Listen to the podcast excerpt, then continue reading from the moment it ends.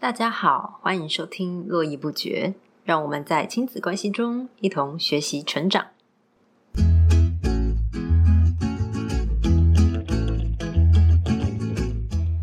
我们今天呢，一样帮大家邀请到了在三商美邦任职的赖福哥，赖福哥跟大家打打招呼吧。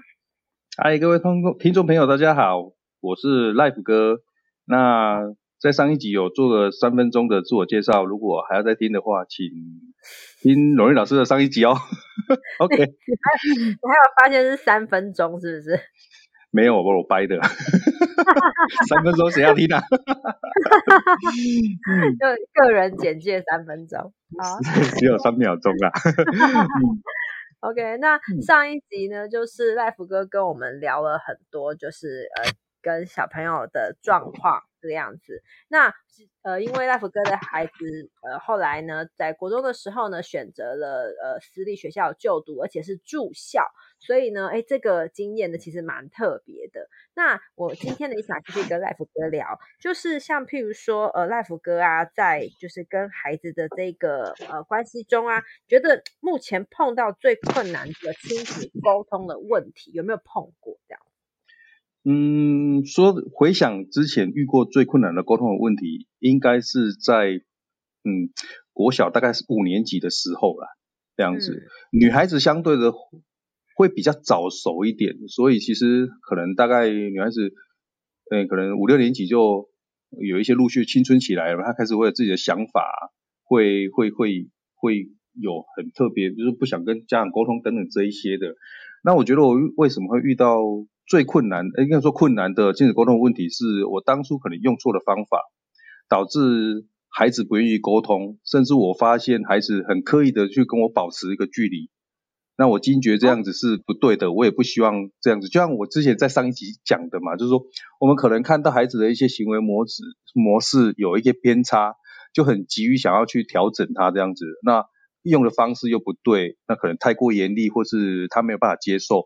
等等这样子，那就会造成开始会有些距离这样子。那我发现，哎，我们可能一起全家人一起去公园散步的话，哎，我发现他刻意跟我保持距离，他会跟走到跟妈妈比较近一点。然后，哎，怎么走到最后变成我自己一个人在走？公园里的老人，我就觉得，哎，这样好像不对，这样子。后来就调整啦，对啊，那那那就不断的去调整，用这个孩子可以接受的方式嘛，先让开始建立起这种。这种亲密、呃亲切的关系，让孩孩子可以愿意跟你聊一些，当然可能一开始先从无关紧要的事情开始，聊一些无关紧要的事情，然后慢慢他觉得你可能蛮有趣，也不也不像以前那么严肃了，他慢慢开始就会有。那当然还是会有一些我们用的就是修补，就是修正、修补孩子的这些亲子关系的一个方式啊。那我觉得以前，以前我我我为什么这样子做？因为可能来自于。我们接受到这样子的成长历程当中，都是那种比较传统式的方式，爸妈对孩子无怨无悔的付出，那也不会跟他讲说为什么我会这么做，而我就是就是对你这么好，我就是任劳任怨，我是爸妈嘛，就是我一定要给你最好的，然后辛苦工作，我在外面再怎么辛苦，我我都不会回去跟你讲这样子。但我我觉得我们毕竟是家人呢，那家人如果我们什我们希望孩子什么事情都可以跟我们一起聊的的话。那我会试着跟孩子聊我心里面的事情，我可能在工作上或者是我在生活上遇到的一些一些体悟啦，或者是一些困难，我怎么去解决？我也会试着慢慢开始跟孩子想去聊这些事情。我们一直都觉得孩子还很小，他可能听不懂，但是其实。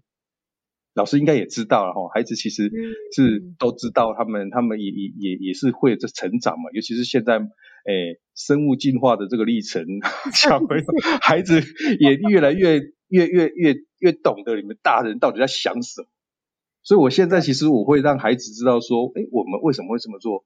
我对你好，我为什么会对你好？那我对你严格，我为什么会对你严格？这样子。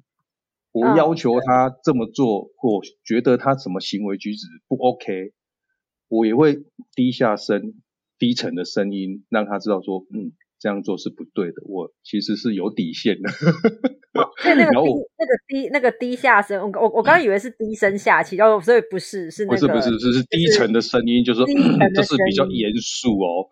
这个是不对，这个爸爸的底线在这里。那我我我我要求说，或是说我纠正他完之后，我还会花更多时间去跟他说明说那件事情我为什么会生气，嗯，我们原则在哪里？我不为什么会不希望你这么做？你这么做的后果可能会是怎么样子？那你要继续这样子，你可能必须要自己承担。当然，下下他我们可能还会跟他一起承担，陪伴他 承担这些后果嘛，因 为他毕竟还没有成年啊。对，所以大概经过那一段时间调整之后，我我觉得我现在我很开心的可以分享，就是说，哎，我跟孩子的沟通不会有太大的问题，这样子的。对，这样至少到目前为止看起来好像还 OK。嗯，客气客气。对啊，因为我觉得其实有一个很大的点是，你跟孩子一起去分享，就是你是就是你的工作，然后你是什么样。因为我发现其实很多时候爸妈不太会跟孩子讲自己的工作，或是说自己可能比较呃个人的事情，所以很多时候就是孩子对爸妈其实是蛮陌生的，就是可能就是比比较是单方面，就是呃爸妈跟他讲很多的事情，讲很多的道理，但是他对爸妈的。生活就是他也说不上来，爸妈到底在做什么，可能只知道一个职业，但是细节啊、内容啊，他们是不不不理解的。所以我觉得他他们能够了解爸妈工作的内容，那同时其实也更了解，就是哎，就是爸爸妈妈原来是什么样个性的人，在遇到什么事情他会怎么处理，这个我觉得是双方之间很好的一个沟通。嗯哼，是啊是啊，嗯，老师说的没错。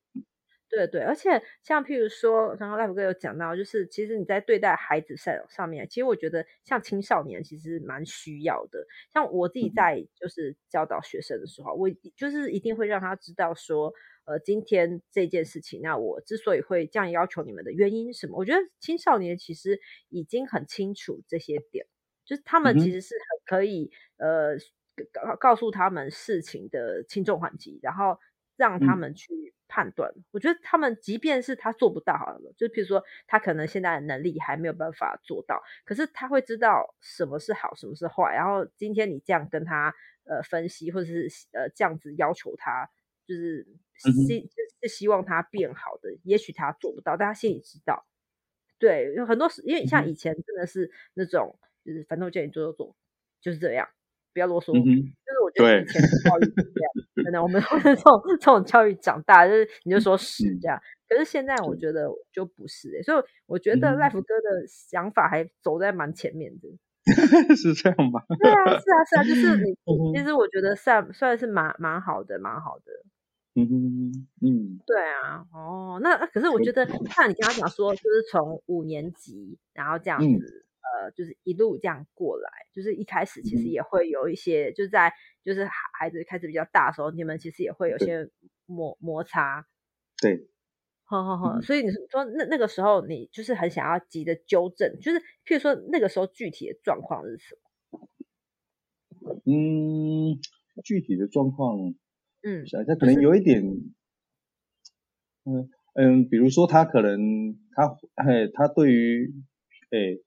父母亲、爸爸妈妈讲话的方式，或者是他在学校可能有一些，我具体是有点想不太起来，但是可能就是变成说，可能回来他他他的课业上、功课上面哦没有没有照的，没有没有及时完成啊，这样子，那或者是可能他回来的的的的东西，自己的房间的的的东西太杂乱了，这样子。对，啊啊，我我们可能会会觉得说，哎，可能是你都已经五年级了，不应该就是像一二年级这个样子。哦，对啊，这蛮合理。那那那那时候孩子的反应是什么？嗯，我我我现在想起来说，那那时候有有一次我他可能课功课上面出了什么一些瑕疵，那我就会用很严格的的的的语气去去去。教训他好了，这 样这样讲。对，但我就觉得他他他其实 摩羯座就是这样。我我我我讲直接讲，我不是针对摩羯座，是说我摩羯座的女儿，她是这个样子，她就会板着脸。对对对，她就板着脸，那好像也是似懂非懂的，就是知道你在生气，可是她也不会做太多的反驳。嗯，对。那其实我后来是 是看到他的一篇作文啊。他一篇作文，他在有有讲到说我的家庭嘛，他可能介绍家庭成员，阿公阿妈、爸爸妈妈、妹妹这样子。那妈妈也写很多，可是爸爸的只有写三行。他可能讲说，爸爸因妈妈说爸爸因为工作所以不常在家。那那在家的时候，可能就是因为因为我的可能有一些行为举止让爸爸觉得不 OK，所以爸爸会很严格的要求纠正我这样子。对。那妈妈说爸爸只是为我好。但是我常常不知道爸爸到底在生气什么，我只看到最后这一点。我常常说，我用再怎么严格的、严厉的语气去纠正他，好像他不知道我为什么生气也没有用啊。哦，很。那时候我就看，对，就我只知道爸爸妈妈很生气，可是，可是爸爸有的时候，爸爸家长有时候也不会明讲。我说你都不知道我在生气了吗？你自己好好想一想。可是我想不出来你到底在气什么。你为什么不明讲？对，然后我就是因为这，对对，我又不敢问这样子。那后来我就我就会花我生气，然后我就会花更多时间去跟他说明，说我为什么会生气这样子。现在爸爸都很细细腻的跟我讲他到底在气什么。对，不然这样子我气到。我我气到那个高血压，他也不知道。他不知道，小朋友不会知道的。他们他他们需要讲，千万不要，千万不要教他，就是你自己知道。他说我我不知道，就是就跟那个就跟那个男女朋友生气一样。是是是是是，好像是。那你做什么？男生说：“我我到底做什么？” 没错没错，就是这个样子。哦，确实哦，就是这样。可是刚刚讲的这，我觉得刚刚讲的这个，就是像比如说刚刚赖福哥讲的过程，就是代表你们其实后来的这个关系已经很好，所以其实你已经不太记得当时发生什么事情。是啊，是啊。对对对对，要代就是代表这个东西其实就它就是已经过去了这样子。我觉得这样蛮好的，而且对啊，而且像你刚刚讲那个，就是跟孩子们讲话，像我也有学生啊，我他就会跟我说，我我他说我跟我爸吵架。然后我就问他说：“那你爸爸跟你说什么？”然后他就想了一下，他说：“我也不知道他到底说什么，他就一直在念。”然后就，所以你跟你爸吵架，他说他吵了一整晚。那其实，可是你根本没有听到你爸爸在说什么。哇，嗯，就非常容易出现在这个这个亲子沟通上面，所以确实要要真的要让他们很清楚的知道，爸爸就是爸妈在不高兴什么。对，因为我们小时候也都经历过嘛，我要去猜测家爸妈的 到底是哪里不开心，但也蛮痛苦的。真的，可是像譬如说，我觉得赖福哥就是。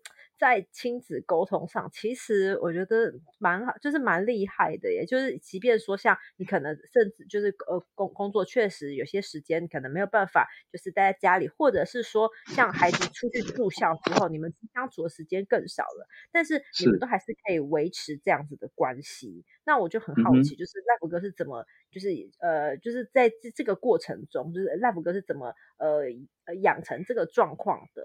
对啊，就是蛮这点，我觉得蛮好奇的。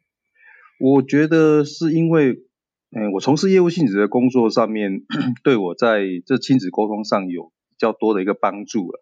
嗯，我如果还是维持在以前，我是宅男工程师，我可能在那个环境，我可我用的沟通亲子教育沟通方式，我可能就是来自于我家长给我的。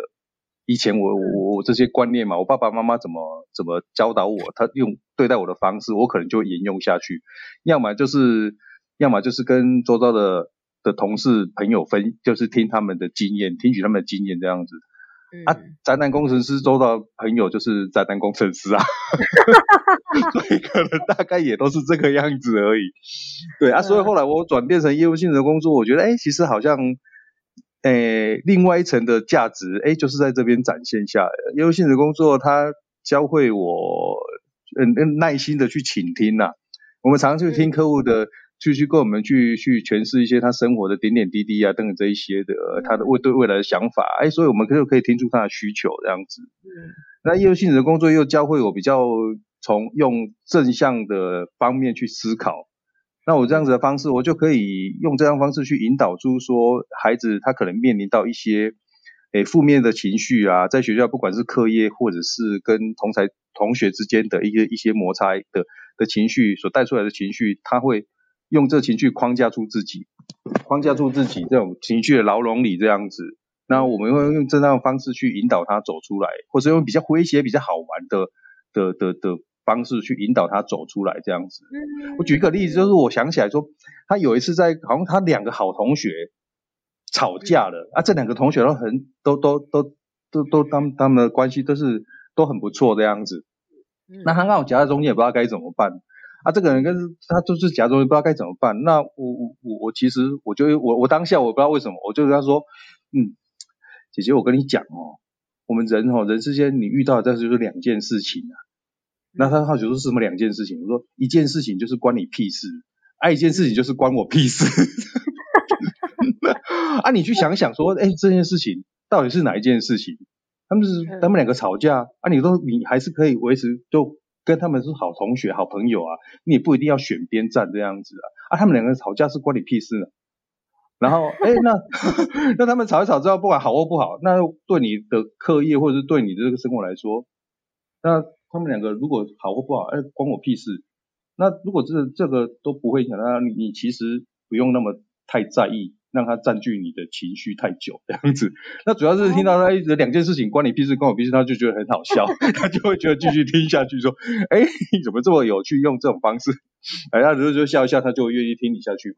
那但是以前传统的观念，我们都可以可想而知，就是家长会跟小孩子说，你就认真念书啊，那别人的事情管那么多干嘛，对不对？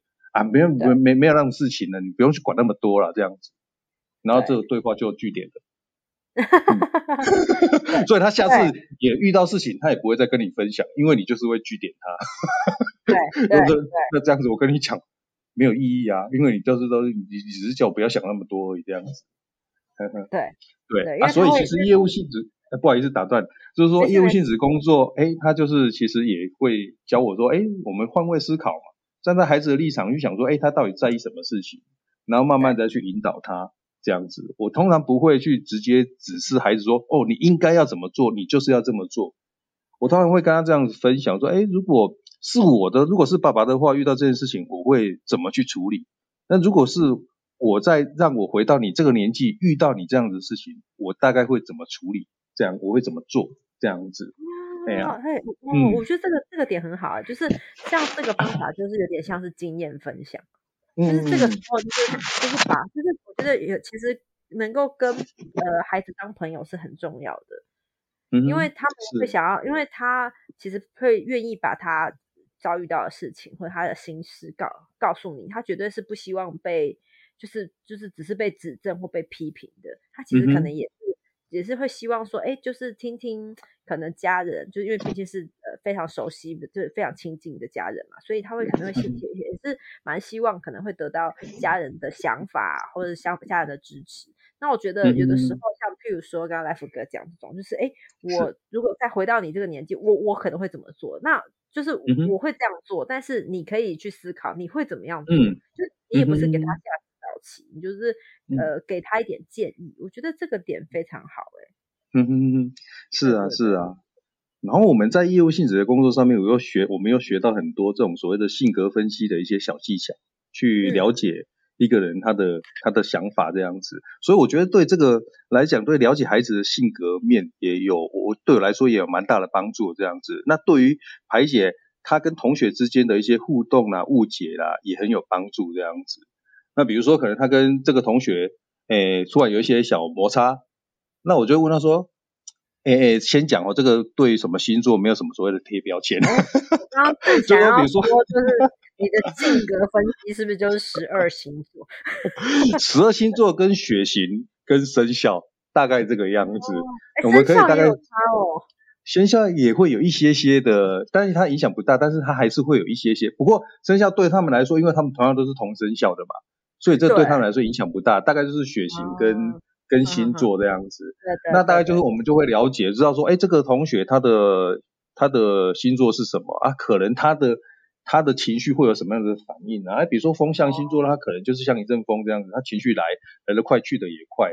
像他有一次跟跟风象星座的人可能有些小摩擦，然后他很忧心忡忡的来问我，我就跟他说，嗯，什么星座？哦，那个星座 啊，应该你跟他稍微讲一下，然后明天应该就好了，这样子 睡个觉他就好了。然后他很可很开心的，隔天我们聊电话的时候，他就跟我说，哎，对耶，我们就讲开了，然后然后隔天就好了，就像小朋友这样子。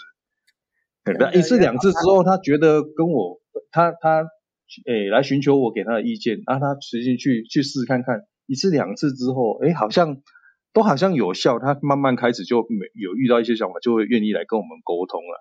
所以我们说，我们这边有帮到孩子，那他就会愿意敞开心胸。啊，这里所谓的帮不是直接，我所谓的帮不是直接帮孩子去解决他面临到的问题，是提供他一些方法、一些方向。然后用他自己的方式去解决他自己的问题，这样子，对，这个是这个就就就我们学到这个，我我觉得是很有帮助的啦。那当然，在业务性的工作也也可以让我认识到很多不同领域、不同年龄层的朋友，这样子。嗯，那当我遇到沟妻子沟通，像我坦白说，我也跟罗云老师请教过好几次。那这些朋友都可以给我很多方面的这协助，我其实也很开心。后后来可以从宅男工程师转变到业务性质的工作。这样这样这样讲下去，那个宅男工程师以后有小孩都要去就是上业务课。阿是也没有这么说，那说不定宅男工程师用赖去跟孩子沟通，也会沟通的愉快。他可以写一个扣。对啊，对啊。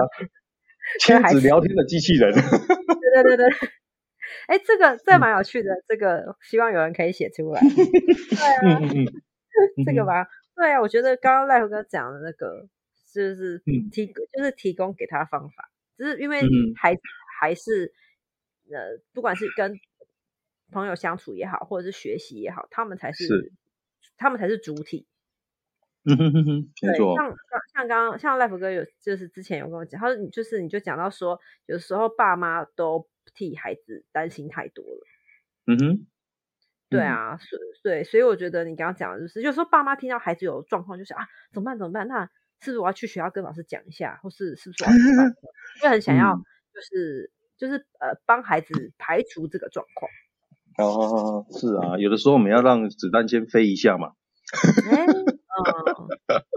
然后看他怎么样，说不定其实孩子自己本身之间，我们提供给他一些一些方向方法，他就可以自己去解决的，不一定就是一定什么事情都都要家长跟老师介入这样子。那当然他们自己可以解决是最好，因为后来往后他自己的人生也是面临到自己的问题这样子。他遇到学校的这些小问，我常跟他讲说，你在学校遇到这些同学这些状况问题。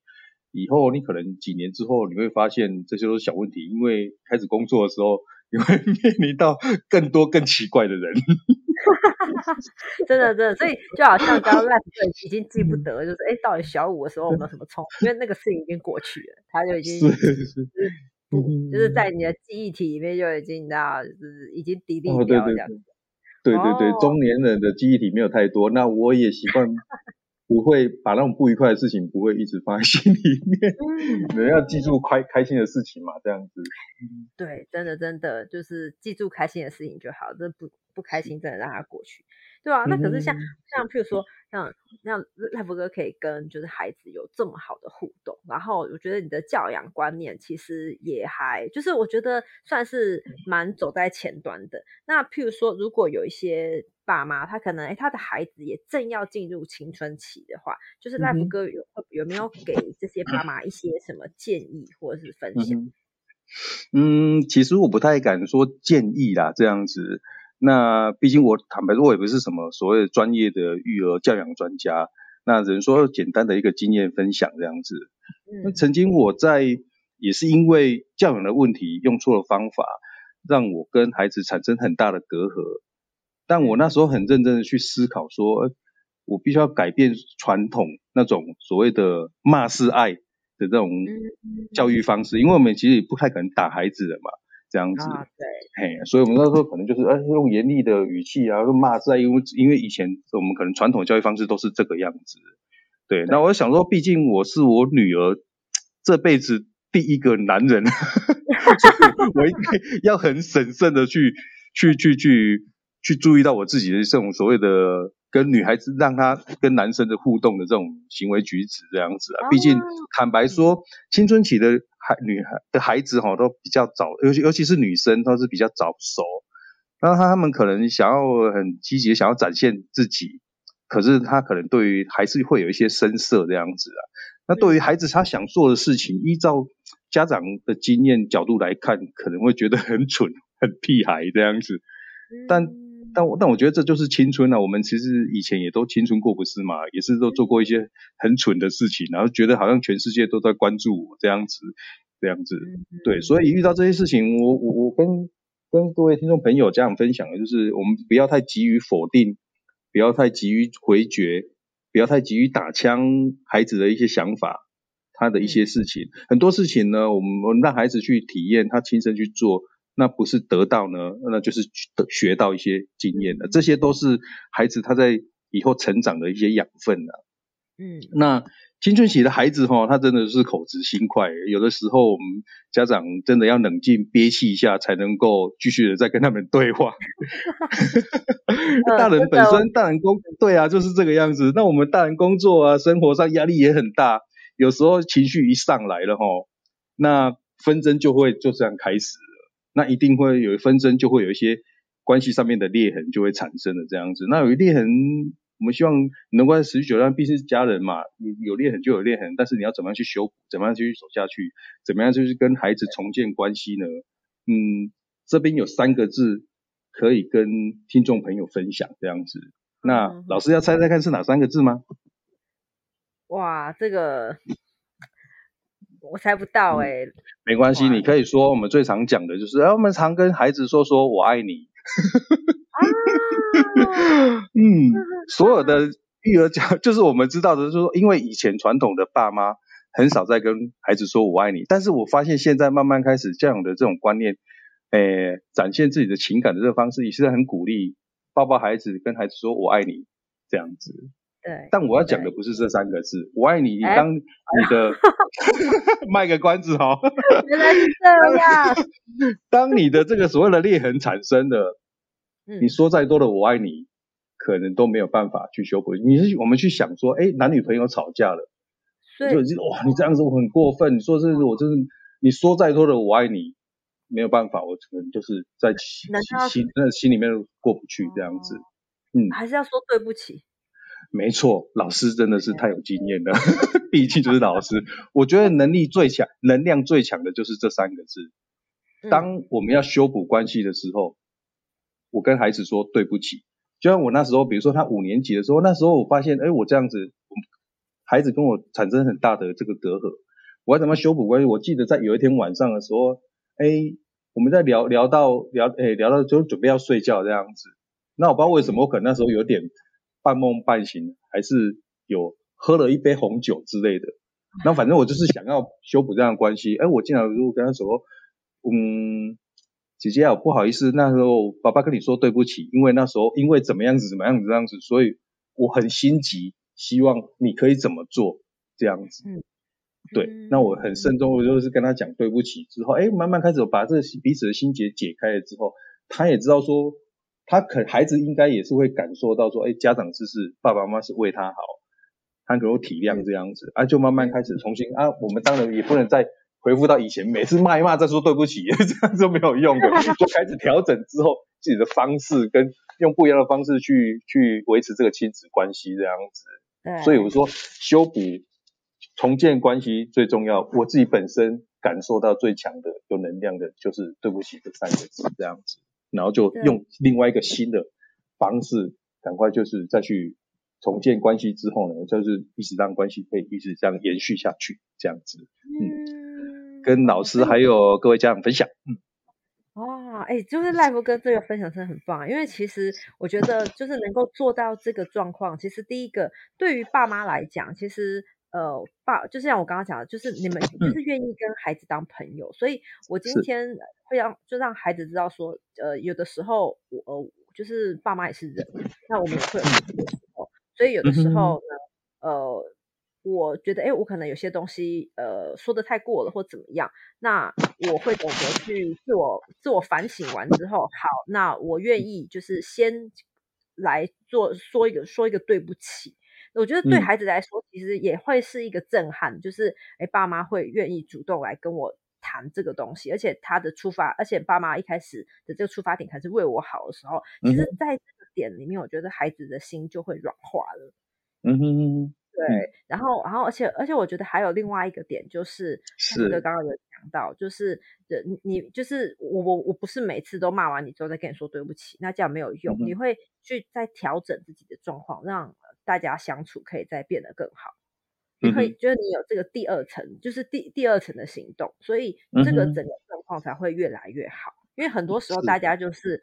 我就是好，就算我跟你讲个对不起，可是重重复的事情一直重复而来，就就是对于孩子来说，就其实他会觉得说啊，又来了，所以那个对不起的，那个对不起的那个威力就会越来越小，因为大家因为他就觉得说他都一样，就你打完我之后，你打我一巴掌之后又给我呼呼，他就觉得嗯，没有没有那个感觉，所以我觉得你刚刚讲的那个，这这这个其实是非常非常好的耶，而且这是一个很好的身教。